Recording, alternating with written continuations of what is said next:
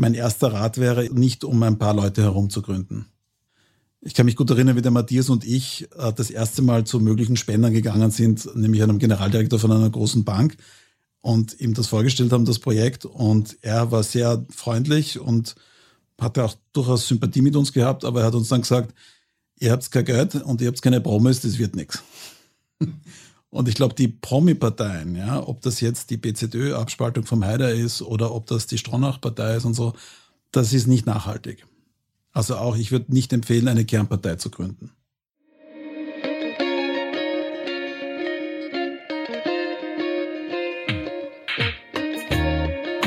Herzlich willkommen bei Ganz offen gesagt, dem Podcast für Politikinteressierte. Mein Name ist Georg Renner, ich bin Journalist bei der Kleinen Zeitung und rede heute mit Veit Dengler, dem internationalen Medienmanager. Gemeinsam mit Matthias Stolz hat er vor über zehn Jahren die NEOS gegründet, die seither die österreichische Parteienlandschaft bereichern. Wir sprechen darüber, wie man eine Partei gründet, warum man sie gründet und, weil das Gespenst einer Parteigründung ja auch derzeit wieder in der politmedialen Szene herumspukt, was man dabei beachten sollte.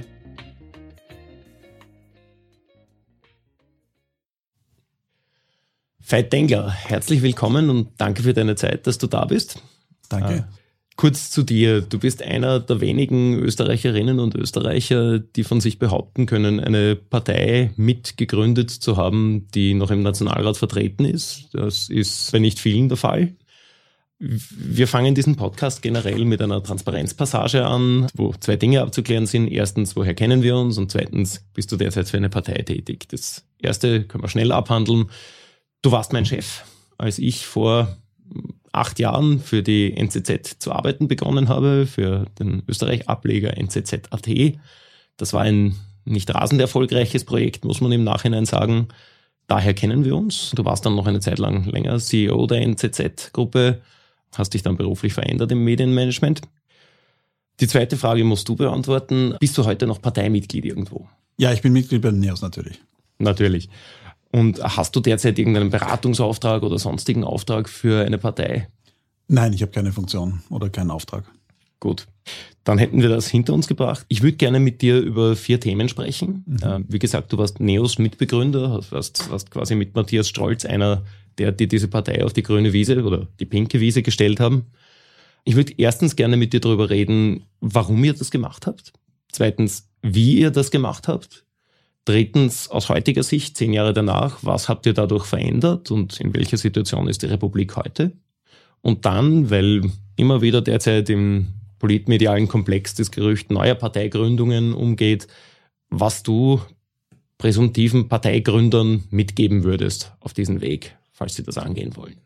Ist das für dich okay?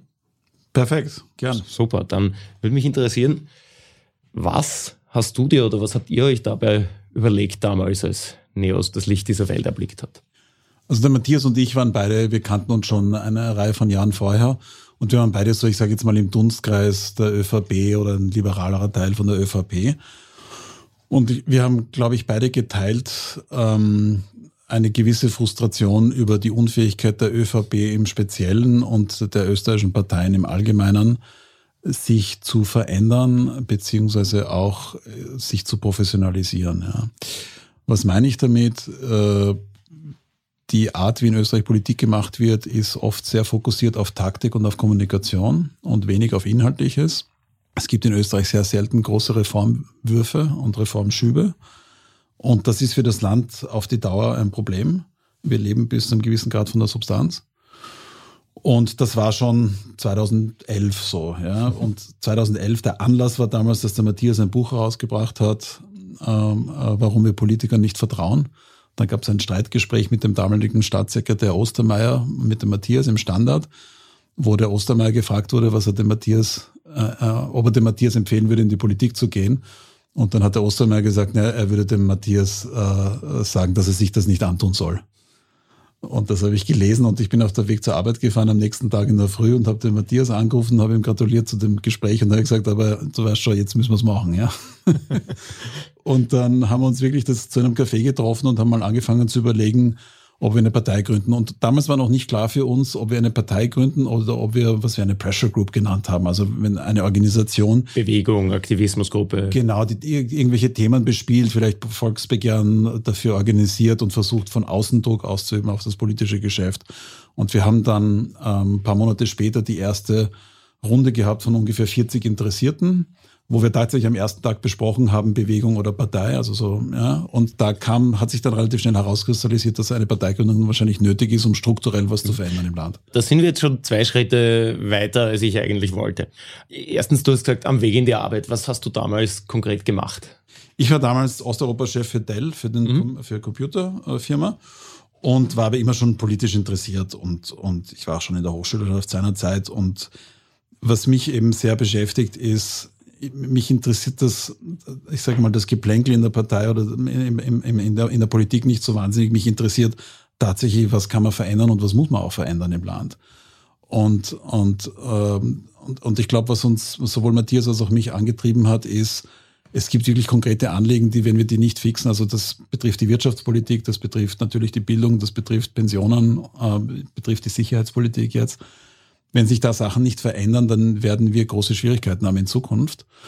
Und wir sehen andere Länder und andere Länder sind in der Lage, sich zu verändern und große Reformen durchzuführen, ob das jetzt in, in, in Dänemark ist oder in Finnland oder man kann jetzt viele Beispiele finden aus anderen Ländern. Und das, glaube ich, hat uns sehr stark angetrieben. Ja, dieser Wille. Und wir kamen dann, glaube ich, beide zum selben Schluss, nämlich, dass sich strukturell was ändern muss, sprich im Parteiengefüge weil mit den existierenden Parteien, die sind zu versteinert in Österreich aus vielen Gründen, das kann man noch besprechen.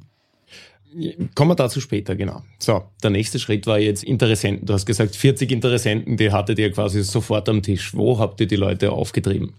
Das war aus dem Dunstkreis von Leuten, die wir kannten. Es gab also eine Initiative, die hieß Eulennest, das war irgendwie fünf Jahre vorher, sechs Jahre vorher die sich damals schon beschäftigt hat mit Reformen in der Politik. Das war damals zum, zu, zum Teil noch innerhalb von ÖVP-Strukturen, aber es kamen auch andere dazu, die dann eher sich grün-affin waren. Es gab auch eine, eine schwarz-grüne Initiative 2004, äh, wie es das erste Mal zur Diskussion stand, eine schwarz-grüne äh, Koalition. Also es gab da so Versprengte, wo wir wussten, die immer wieder mal Interesse hatten und die nicht zufrieden waren mit dem, so wie es heute, äh, wie es damals war. Gab es da auch Leute dabei, die dann nicht zu Neos mitgekommen sind, sondern heute in der ÖVP oder irgendwo anders äh, noch aktiv sind? Na, da glaube ich, da, das gibt wenige. Also es gibt wenige, die bei Neos waren und dann zu anderen Parteien gegangen sind. Da gibt es ein mhm. paar Versprengte.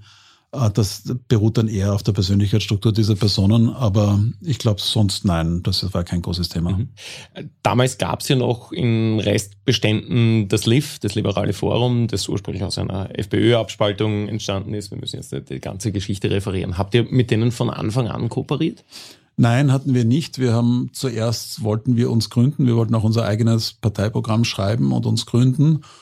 Und dann war natürlich schon irgendwann der Ausblick, wenn eine Nationalratswahl kommt, dass wir dann uns überlegen müssen, ob wir eine, eine, eine Wahlkoalition eingehen mit jemandem, weil äh, wenn das Lief damals zwei Prozent der Stimmen bekommen hätte, hätte uns das wahrscheinlich gefehlt. Ja, und deswegen war es schon damals klar irgendwie, dass das kommen würde. Das haben wir aber bewusst erst angegangen, nachdem wir gegründet waren, nachdem unsere Organisation schon existiert hat. Mhm. Habt ihr, weil man ja der österreichischen Politik der letzten Jahre immer wieder vorwirft, relativ stark umfragegesteuert zu sein. Habt ihr zum Beispiel vorher gesagt, gibt es da überhaupt ein Marktpotenzial für uns? Nein, also ein bisschen was. Wir haben dann, das war aber auch erst schon um die Gründung herum, gab es dann so den einen oder anderen Marktforscher, der dann mit uns gearbeitet hat. Wir haben ja auch kein Geld gehabt. Aber ich glaube, wenn man solche Sachen in Angriff nimmt, kann man sich nicht, man, man, man darf nicht vergessen, Umfragen bilden erstens nur den derzeitigen Stand ab. Es ist sehr schwierig, auch in der Wirtschaft übrigens abzufragen mit einer Umfrage, wie ein zukünftiges Produkt sein wird. Ja, wenn man den Leuten vor dem iPhone gefragt hätte, wollt ihr ein iPhone? Hätten sie nicht gewusst, was antworten sollen, weil es gab noch nie ein iPhone. Es gibt ja, ja dieses, dieses Sprichwort mit den Autos und den schnellere Pferde. Genau. Und deswegen äh, bin ich auch überzeugt und ich bin übrigens heute noch überzeugt, dass ein Grundübel der österreichischen Politik ist, dass viel zu viel nach Umfragen gemacht wird. Ja. Also zum Beispiel, es gibt, ich weiß, dass es viele Leute gibt, die zum Beispiel einer NATO-Beitritt jetzt überlegenswert finden. Aber es gibt halt Umfragen, die sagen, nur zehn Prozent sind dafür und dann trauen sich ganz viele nicht drüber. Und wenn man immer nur nach den Umfragen gesteuert arbeitet, dann kann man keine Innovation machen, dann verändert sich auch wenig. Mhm. So, bin jetzt ein bisschen Themen gesprungen. Wie seid ihr dann weiter vorgegangen? Ihr habt jetzt diese paar Dutzend Leute, von denen ihr wisst, okay, die würde das interessieren. Wie tut man dann weiter? Naja, und das glaube ich, und das würde ich uns zugute halten, da haben wir uns, es gab zwar wenig Vorbilder dafür, wie man eine Partei gründet, aber wir haben versucht zu lernen aus den Fehlern von anderen und auch was wir aus anderen Ländern gesehen haben. Und eins, was uns relativ klar war, ist, wenn man so was Neues gründet, wenn das auch sehr, wenn es sehr personengesteuert ist, ähm, zieht man dann alle möglichen Leute ein, zum, zum Teil auch Leute, die halt sonst nirgendwo eine Heimat gefunden haben aus guten Gründen. Ja, das ist dann nicht unbedingt ideologisch, sondern wieder Persönlichkeitsstruktur. Das kann dann zum Beispiel auch relativ schwierige Personen anziehen. Und ähm, man kann dann auch, und das sieht das Beispiel, das du jetzt Nobel nicht sagst, ist der Frank Straunach, der damals auch gerade seine eigene Partei gegründet hatte. Genau, ja. Und da, da, da kommen dann alle möglichen Abenteurer, die dann sozusagen wittern, da gibt's ein Geld oder da gibt's Positionen und da würde ich mich ganz gern anhängen. Das war uns auch ein bisschen bewusst. Wir hatten zwar mit Frank Straunach ein oder zwei Gespräche, es ist aber relativ klar, der hat einen, einen Gestaltungsdrang, der das nicht ermöglicht hätte, dass da eine echte Bürgerbewegung entstehen könnte. Und was uns auch klar war, ist, und das sieht man zum Beispiel am Beispiel der AfD in Deutschland sehr gut, man muss vorher schon einen Kern haben an Sachen, was, woran man eigentlich glaubt und was man will. Weil wenn man gründet und dann schreibt man Programm, dann kommt der Gefahr, dass dann Dynamiken entstehen und Leute dazukommen und dann Mehrheiten sich finden für Themen, die also eigentlich nicht in der Absicht waren. Deswegen haben wir beschlossen, dass entgegen den damaligen Ratschlägen, die wir zum Teil bekommen haben, haben wir uns zuerst sieben Monate Zeit genommen, um Programm zu schreiben. Das heißt, wir hatten dann, beim ersten Mal waren es 40, beim letzten Mal, glaube ich, waren es fast 100 Leute eingeladen für Klausuren, wo wir dann wirklich programmatisch gearbeitet haben. Und zum Schluss hatten wir dann so eine 40-Seiten-Broschüre, wo wir für die wichtigsten Felder, die uns wichtig waren, eben äh, politische Positionen entworfen haben. Und dann haben wir es gegründet. Wie kommt man von einer Summe von Leuten, die sagen, okay, wir wollen das jetzt gemeinsam machen, auf ein verbindliches Programm, wo alle sagen können, okay, das unterschreiben wir? Ja, das ist eine gute Frage und natürlich per Definition zieht man nur sehr politisch interessierte Personen an. Und politisch interessierte Personen haben dann die Tendenz, dass sie manchmal sich sehr verrennen können in Positionen. Ich kann mich gut erinnern, eine sehr hitzige Diskussion darüber, ob wir für oder gegen den EU-Beitritt der Türkei sind. Das war, hat uns stundenlang beschäftigt damals. Ähm, die Gefahr Problem ist, das sehr erfreulicherweise, oder? Das sich inzwischen selber gelöst hat. Jedenfalls. Genau, nicht? Aber ich glaube, die Gefahr ist immer, wenn man 40 oder 100 politisch sehr Interessierte zusammenspannt, dann kann man sich sehr schnell verlaufen in relativ obskuren Themen. Und ich glaube, wir haben zwei Sachen immer versucht. Wir haben immer versucht, mit dem Helikopter wieder nach oben zu schauen, was ist jetzt eigentlich wichtig und was sind die großen Themen. Und das Zweite ist, ich hatte so einen Standardsatz, ist, wir sollten uns bitte konzentrieren auf die 70 Prozent, äh, wo wir der gleichen Meinung sind und nicht die 30 Prozent, wo wir unterschiedlicher Meinung sind. Also, wenn man eine neue Partei gründet und vor allem, wenn diese Partei in der Mitte angesiedelt ist, das muss ein relativ breites Zelt sein. Ja, und wir hatten damals die Julis, die jungen Liberalen, die also durchaus äh, sehr, äh, sehr, sehr marktorientiert waren und sehr gesellschaftspolitisch liberal waren. Und dann hatten wir durchaus auch Leute, die eher so, sage ich jetzt mal, traditionell ÖVP-affin waren, die traditionell grün-affin waren, die dann nicht unbedingt mit dem wirtschaftspolitisch Liberalen so viel am Hut hatten. Und das alles unter, einen, unter ein Dach zu bekommen, war nicht einfach. Und da, glaube ich, hat sich dann herausgeschält, etwas, worauf wir damals sehr stolz waren, das ist eine gewisse Diskussionskultur und Kultur, wie man miteinander umgeht. Und das haben wir ja dann auch versucht, in die Politik hineinzutragen. Du kommst aus dem Management, der Matthias Strolz ist aus der Beraterszene irgendwo. Das heißt, ich vermute, das wird irgendwo in diesen Systemtheorie-Workshop-Settings abgelaufen sein, oder wie? wie ja, wie also ich, ich, bin jetzt nicht der Experte, aber wir, wir haben versucht, ein paar, also erstens, dass Leute zum Reden kommen, ja, also dass das, ich glaube, ein großes, große Gefahr ist und ich nehme jetzt einen Vorgriff auf etwas, wenn man eine neue Partei gründet, wenn man das um ein oder zwei charismatische Personen herum macht und, und um ein oder zwei politische Positionen, dann ist das nicht auf Dauer angelegt, weil die Personen können abhanden kommen, die politischen Positionen können relativ schnell, wie man jetzt sieht bei der, bei der Zeitenwende, können noch relativ schnell sich wieder ändern. Also es muss ein größerer Kern da sein, sowohl personell als auch ideell. Mhm. Ja. Und das haben wir versucht herauszuarbeiten, weil das kann man nur herausarbeiten, wenn viele Leute sich dazugehörig fühlen. Das heißt, man muss einen gewissen, eine gewisse Kultur entwickeln, dass Leute auch Leute, die dann anderer Meinung sind bei wichtigen Themen, sich zu Hause fühlen können. Mhm.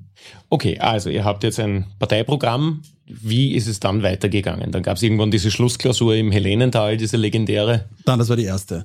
Es mhm. gab dann die Gründung in der Urania und da waren wir dann schon ein paar hundert Leute. Am Nationalfeiertag 2012, wo mhm. wir uns gegründet haben. Und ja, und dann waren wir Partei. Und ich war der erste Geschäftsführer. Also der Matthias war Vorsitzender, die Beate und ich waren Stellvertreter und ich war Geschäftsführer. Ja. Und wir haben kein Geld gehabt, wir haben nichts gehabt, ähm, aber wir haben dann sehr mutig beschlossen, dass wir auf, den, auf Anfang Jänner die ersten Leute einstellen. Ich glaube, wir haben fünf Leute eingestellt bei Anfang Jänner. Und ganz ehrlich, ich wusste. Aus Spenden der Mitglieder oder war da schon der Spender Haselsteiner, den man immer kennt? Nein, der Haselsteiner kam viel, viel später. Mhm. Ähm, nein, ich, ich wusste am 7. Jänner noch nicht, wie ich die Jänner-Gehälter zahlen werde. Aber wenn man gründet, muss man auch ein bisschen nach vorne. Und ich kann mich gut erinnern, wir hatten dann eine erste Spende bekommen von einem Sympathisanten aus Vorarlberg. 10.000 Euro. Ich bin extra mit dem Zug nach Feldkirch gefahren, habe den Scheck dort persönlich entgegengenommen und auf die Bank getragen und habe gedacht, super, jetzt können wir die ersten Gehälter zahlen.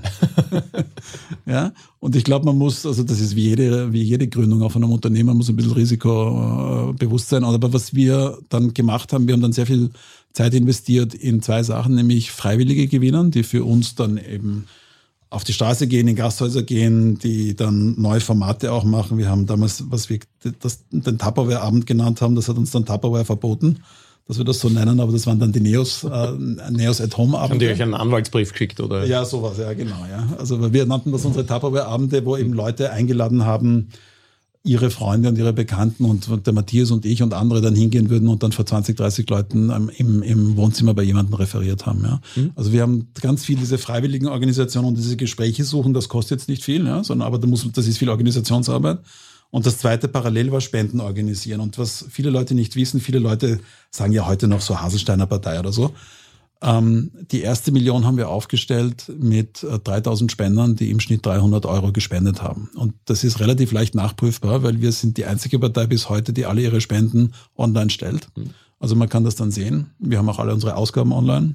Das war zum Beispiel so ein Grundprinzip, dass wir gesagt haben, das wollen wir anders machen, diese Transparenz. Dafür seid ihr bekannt, bis zur letzten Klopapierrolle. Genau, genau. Und, und wir finden das wichtig, weil das sind ja, jetzt finanziert sich die Partei ja zum größten Teil aus öffentlichen Geldern und für öffentliche Gelder, das ist das Geld von jedermann, ja, der da einzahlt. Das heißt, jeder hat auch ein Recht darauf zu sehen, was mit dem Geld passiert.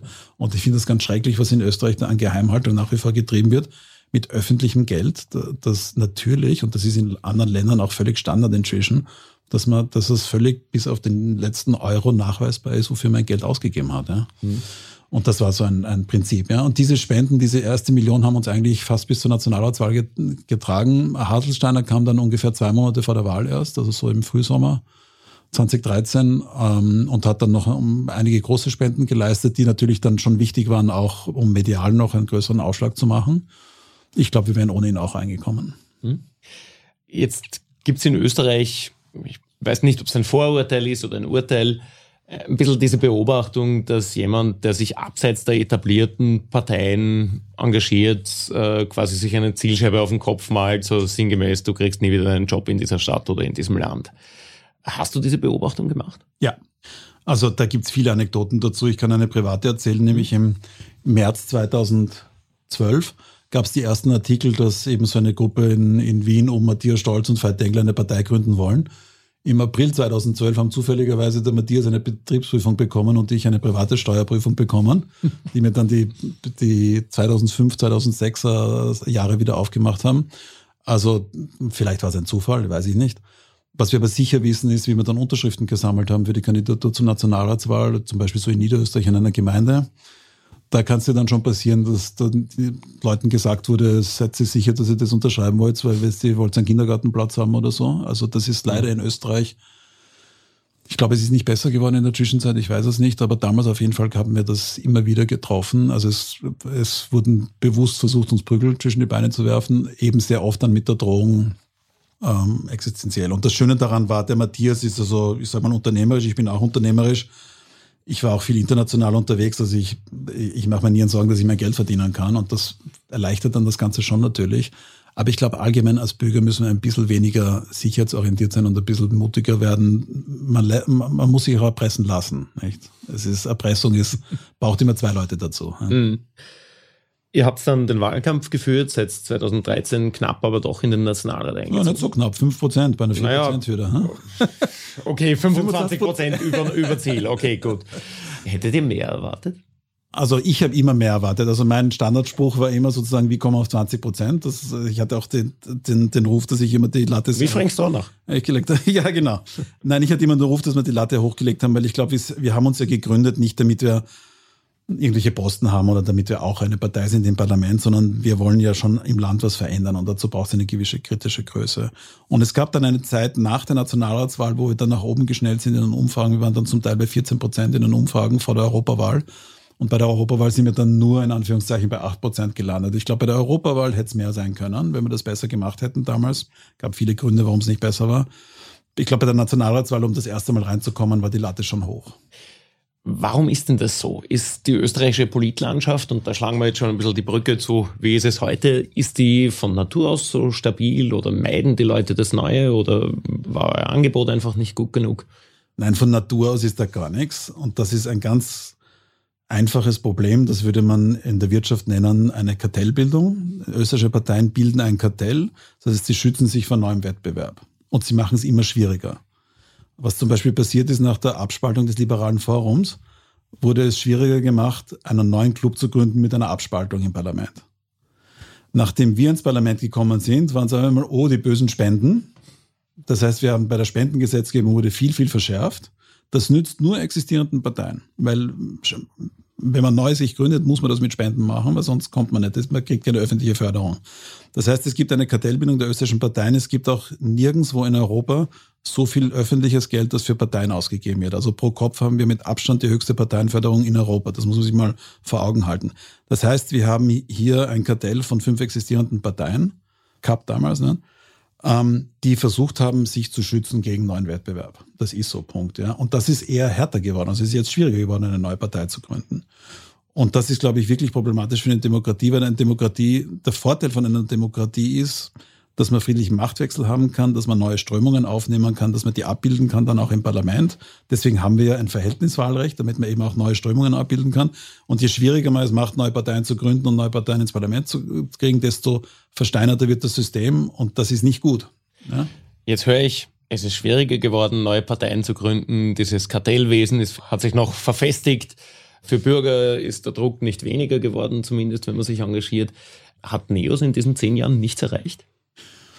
Also ich glaube, dadurch, dass NEOS existiert, hat sich schon einiges geändert. Ja. Also man muss auch sagen, in der, in der Wirtschaftspolitik hat die ÖVP das erste Mal einen, einen, einen, einen Konkurrenten gehabt, der wirtschaftspolitisch ernst zu nehmen war. Da hat sich einiges getan, sicher. Es hat sich auch, ich glaube, da und dort schon einen positiven ähm, äh, Einfluss von, von NEOS ergeben. Aber natürlich, also die Republik haben wir nicht verändert und vieles ist auch schlechter geworden, muss man auch ehrlich, ehrlicherweise sagen. Ja. Und ähm, ich glaube, ähm, Neos äh, ist ein guter Start für Österreich. Ich glaube, Neos sollte viel größer werden, sollte auch eine größere Ambition haben. Und ähm, es muss sich aber in den existierenden Parteien noch ganz viel ändern. Also in der ÖVP kracht es eh schon, ja, das ist klar.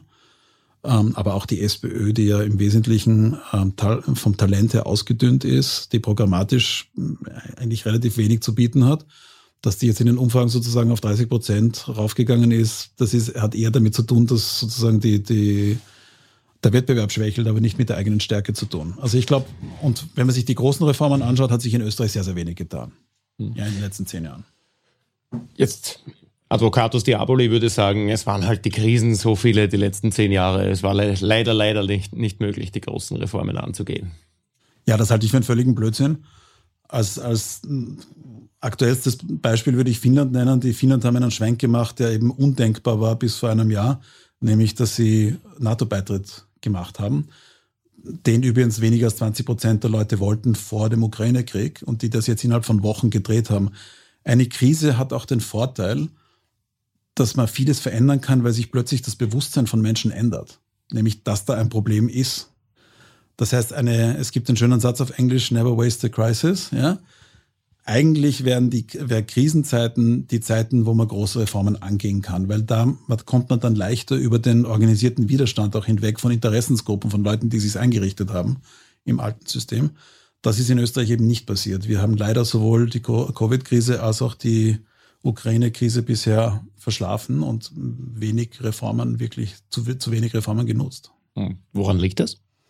Das ist ein schwieriges Problem, aber ich glaube eben, dass wir eine, ein, ein, ein politisches System haben und, und, und, und aktive Politiker haben, die seit Jahrzehnten trainiert worden sind auf Klein-Klein und auf Kommunikation. Das heißt, ich habe dieselbe Kritik an, an Werner Feimann, die ich hatte an Sebastian Kurz, nämlich beide haben sehr intelligent und sehr umsichtig betrieben die Machtergreifung für sich und wie sie dann Bundeskanzler waren, haben sie nicht gewusst, warum sie Bundeskanzler sind. Ja, und gerade Sebastian Kurz hatte wirklich viel politisches Kapital. Der hätte große Reformen durchziehen können. Und das ist eigentlich alles nur verpufft. Ja. Also ich glaube, das hat wesentlich nur mit dem Personal zu tun. Mhm.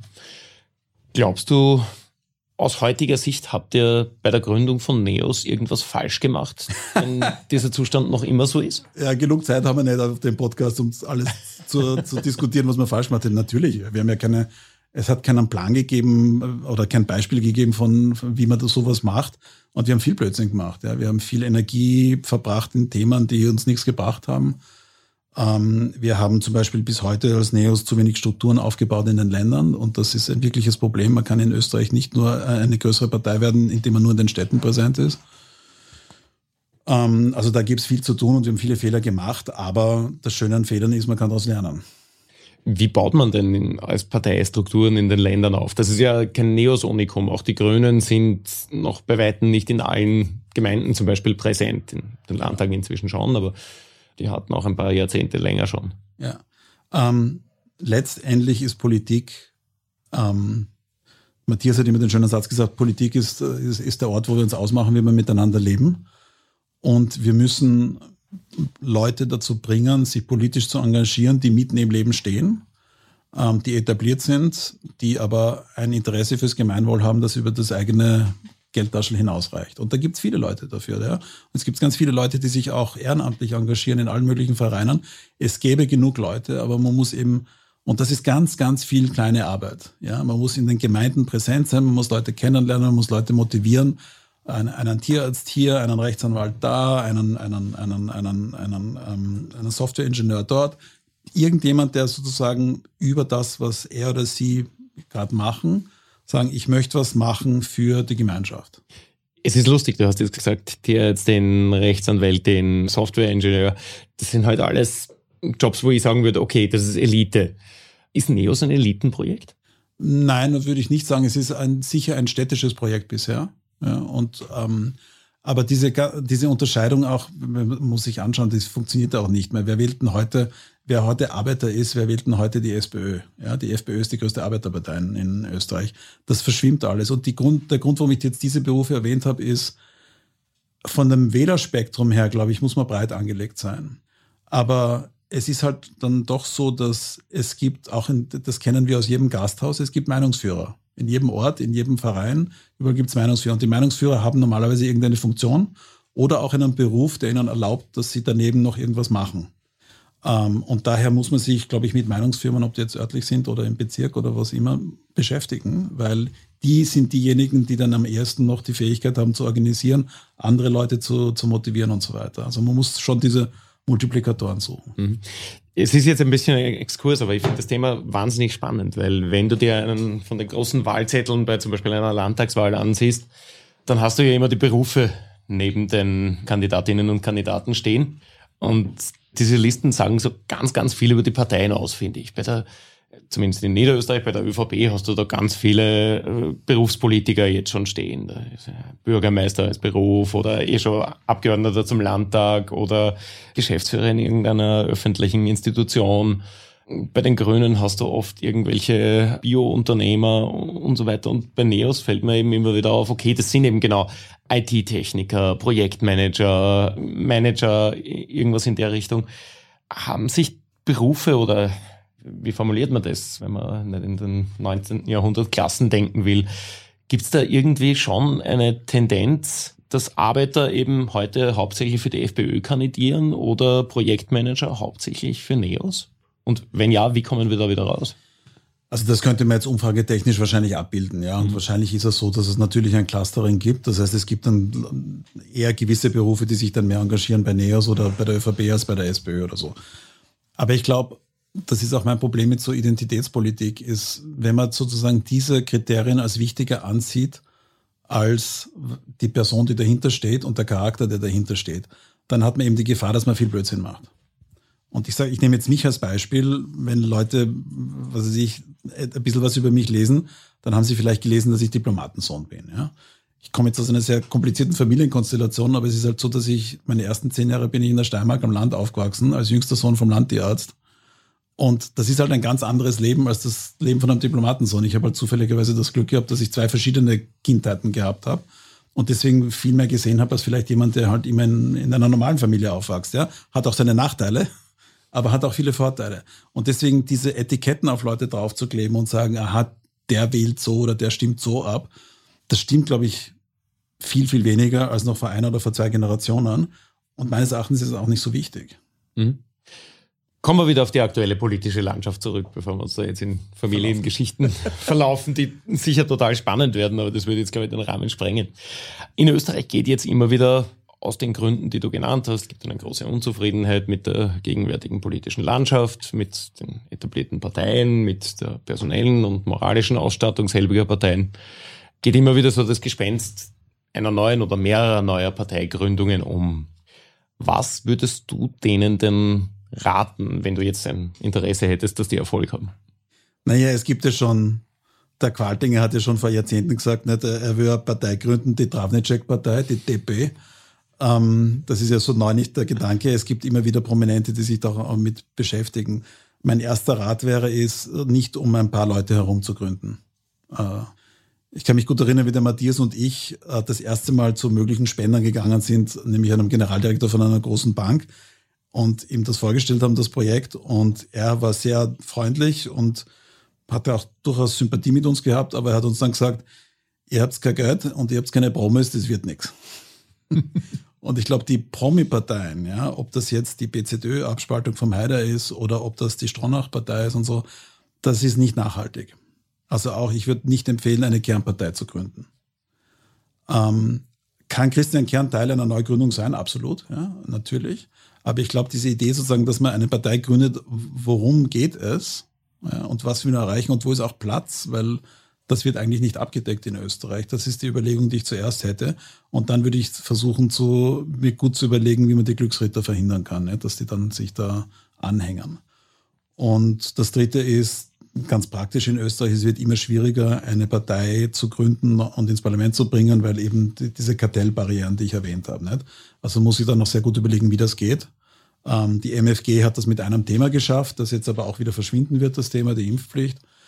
Ähm, also ich wüsste jetzt nicht, welche großen Themen eine solche Partei reiten könnte. Das heißt, es gibt aus deiner Sicht jetzt keine Lücken, wo du sagst, okay, da wird noch eine noch zusätzliche Partei reinpassen. Nein, es gibt keine offensichtlichen Lücken. Man könnte sagen, es wäre Platz für eine Linkspartei links von der SPÖ. Das ist in Österreich, glaube ich, schwierig aus historischen Gründen.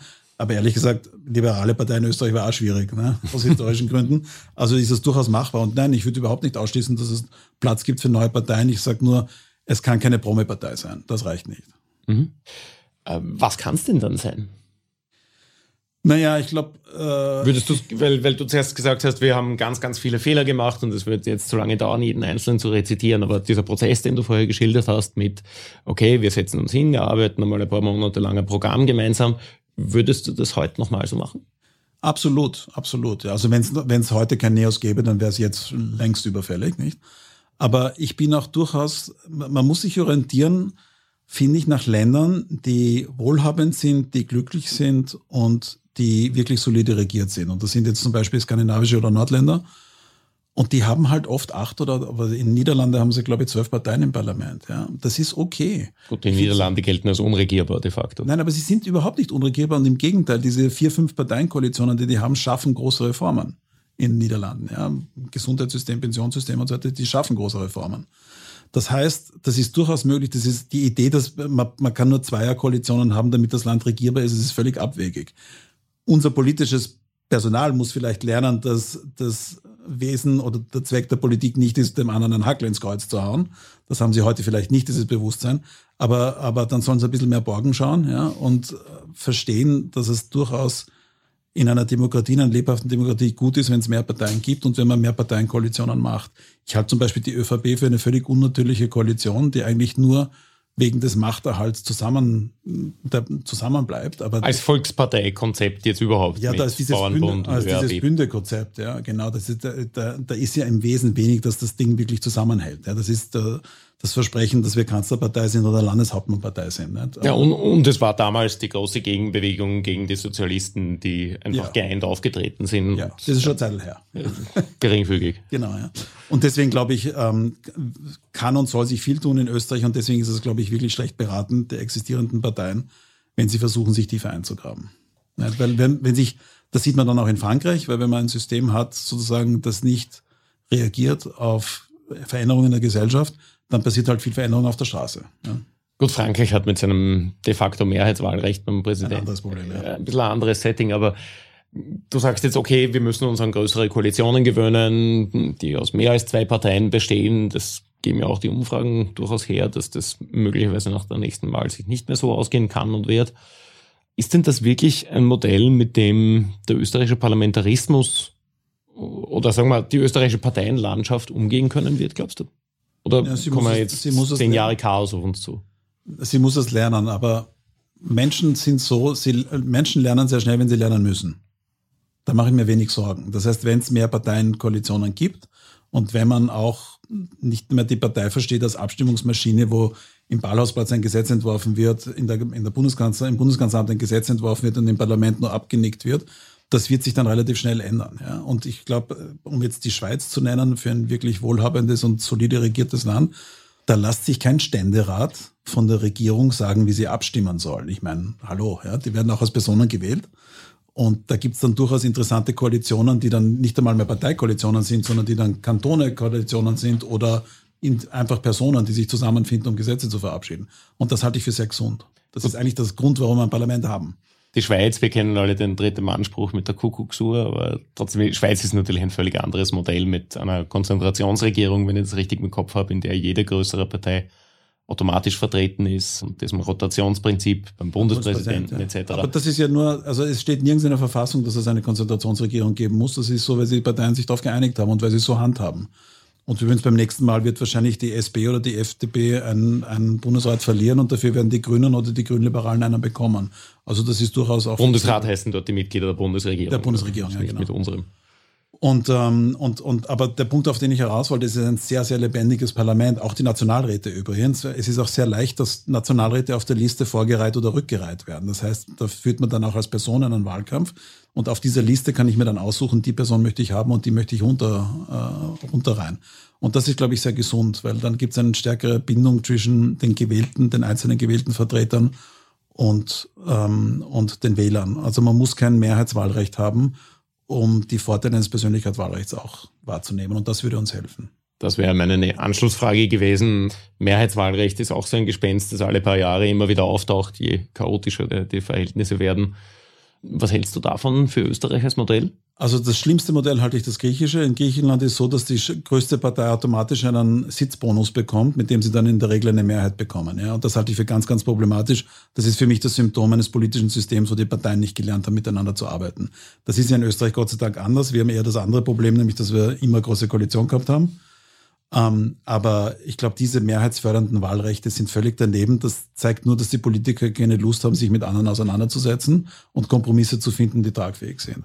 Und das würde ich auf keinen Fall unterstützen. Im Gegenteil, ich würde aber eine Personalisierung vom Wahlrecht unterstützen. Das heißt, dass es viel leichter ist, Personen auf der Liste vorzureihen oder rückzureihen. Mhm. Wenn wir zum Schluss kommen, wie glaubst du denn, wird Österreich in, wenn wir zehn Jahre zurückgeschaut haben, in zehn Jahren ausschauen, die Parteienlandschaft? Ja, was ich fürchte, ist, dass es so wie jetzt ausschaut und dass die, letzten, die nächsten zehn Jahre genauso verloren sein werden wie die letzten zehn Jahre. Und das ist, glaube ich, das große Risiko fürs Land. Ich, ich glaube, wir unterschätzen manchmal, wie sehr wir von der Substanz leben. Wir haben das Pensionssystem, das sich nicht verändert, aber eine Gesellschaft, die immer älter wird. Wir haben ein Bildungssystem, das immer mehr Absolventen hat, die nicht funktionell lesen oder schreiben können. Äh, wir haben eine Wirtschaftspolitik, die Unternehmensgründungen sehr schwierig macht und Unternehmenswachstum äh, behindert. Und wir, man muss sich irgendwie bewusst sein, wo kommt irgendwie die Mittel her, die uns erlauben, einen so großzügigen Sozialstaat zu haben, wie wir ihn haben. Und der kommt eben daher, dass auch die Wirtschaft gut funktioniert und dass man Unternehmen neu gründen muss und übrigens auch Unternehmen pleite gehen dürfen. Das ist auch okay. Ja, wie in Österreich haben wir dann den, den Instinkt, dass jede Fluglinie sofort gerettet werden muss. Oder ja. jedes Kaffeehaus, wie man es in Wien macht. Oder vielleicht sogar ein Kaffeehaus, ja. Und das ist eben problematisch, ja. Dann, weil irgendwann, das ist eben von der Substanz eben. Und glaubst du, dass sich das ändern wird oder hoffst du? Hoffen tue ich immer. es gibt einen schönen Satz von Martin Luther, wenn ich wüsste, dass die Welt morgen untergeht, würde ich heute ein Apfelbäumchen ppflanzen. Also ich pflanze sicher jederzeit. Der nicht von Martin Luther ist, wie ich letztens gelernt habe, aber ja, du bist nicht allein. Bei okay. meiner Deutschschularbeit kam das als Aufgabenstellung. Aber. Sehr gut, ja. Auf jeden Fall finde ich den Satz sehr gut und ich würde auch jederzeit einen Apfelbaum pflanzen. Ähm, ich bin nicht konkret optimistisch, ähm, vor allem, weil ich glaube, dass die das Problembewusstsein von Politikern, dass sie nämlich unser Land in schwierige Zeiten hineinreiten, ohne einen Plan zu haben und ohne die persönlichen Fähigkeiten und den Willen zu haben, was zu ändern und über Parteigrenzen hinweg konstruktiv zusammenzuarbeiten, das sehe ich nicht zurzeit und das macht mir schon große Sorgen. Wie wird es dem Apfelbäumchen ergehen, das du gepflanzt hast, den Neos? Also für Neos selber bin ich optimistisch. Ich glaube, wir könnten noch viel erfolgreicher sein, wenn wir mehr Strukturen aufbauen würden in den Ländern, wenn wir wirklich uns darauf konzentrieren würden, die interessanten Menschen, die es überall gibt, ähm, zu gewinnen für NEOS. Aber ich meine, wir werden sicher dazulegen bei den nächsten Wahlen. Ich glaube, die Frage ist nicht so sehr das Wahlergebnis, die Frage ist, ähm, sind wir in einer Koalition und gibt, ist diese Koalition wirklich gestaltungswillig und gestaltungsfähig? Das ist fürs Land das Wichtigste und deswegen für NEOS das Wichtigste. Wirst du selbst nochmal auf die politische Arena zurückkehren als aktiver Politiker? Ja, ich würde es nicht ausschließen. Also Spaß macht es mir, wenn ich glaube, wenn man einmal den Virus gefangen hat, dann wird man nicht mehr los. ähm, ich mache aber auch ganz gern das, was ich jetzt zur Zeit mache. Ich glaube, das mache ich auch ganz gut, Unternehmen führen. Aber ich glaube, ich habe in meinem Leben sicher ganz viel Glück gehabt. Ja. ja, klar, man glaubt immer, man, das hat man alles seiner eigenen Arbeit zu verdanken, aber de facto habe ich viel Glück gehabt und ich glaube, wenn man viel Glück gehabt hat im Leben, hat man auch irgendwie, in irgendeiner Form muss man dann für anderen das Leben auch einfacher machen. Ja. In welcher Form ich das machen werde, weiß ich noch nicht. Danke für das Gespräch. Danke.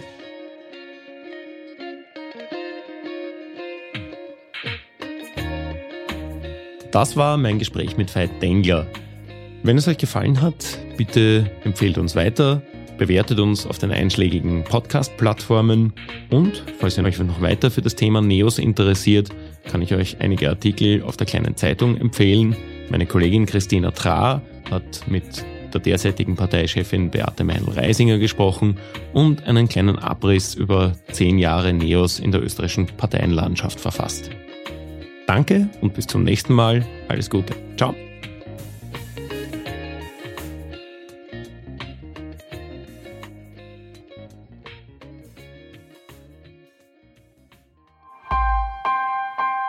Missing Link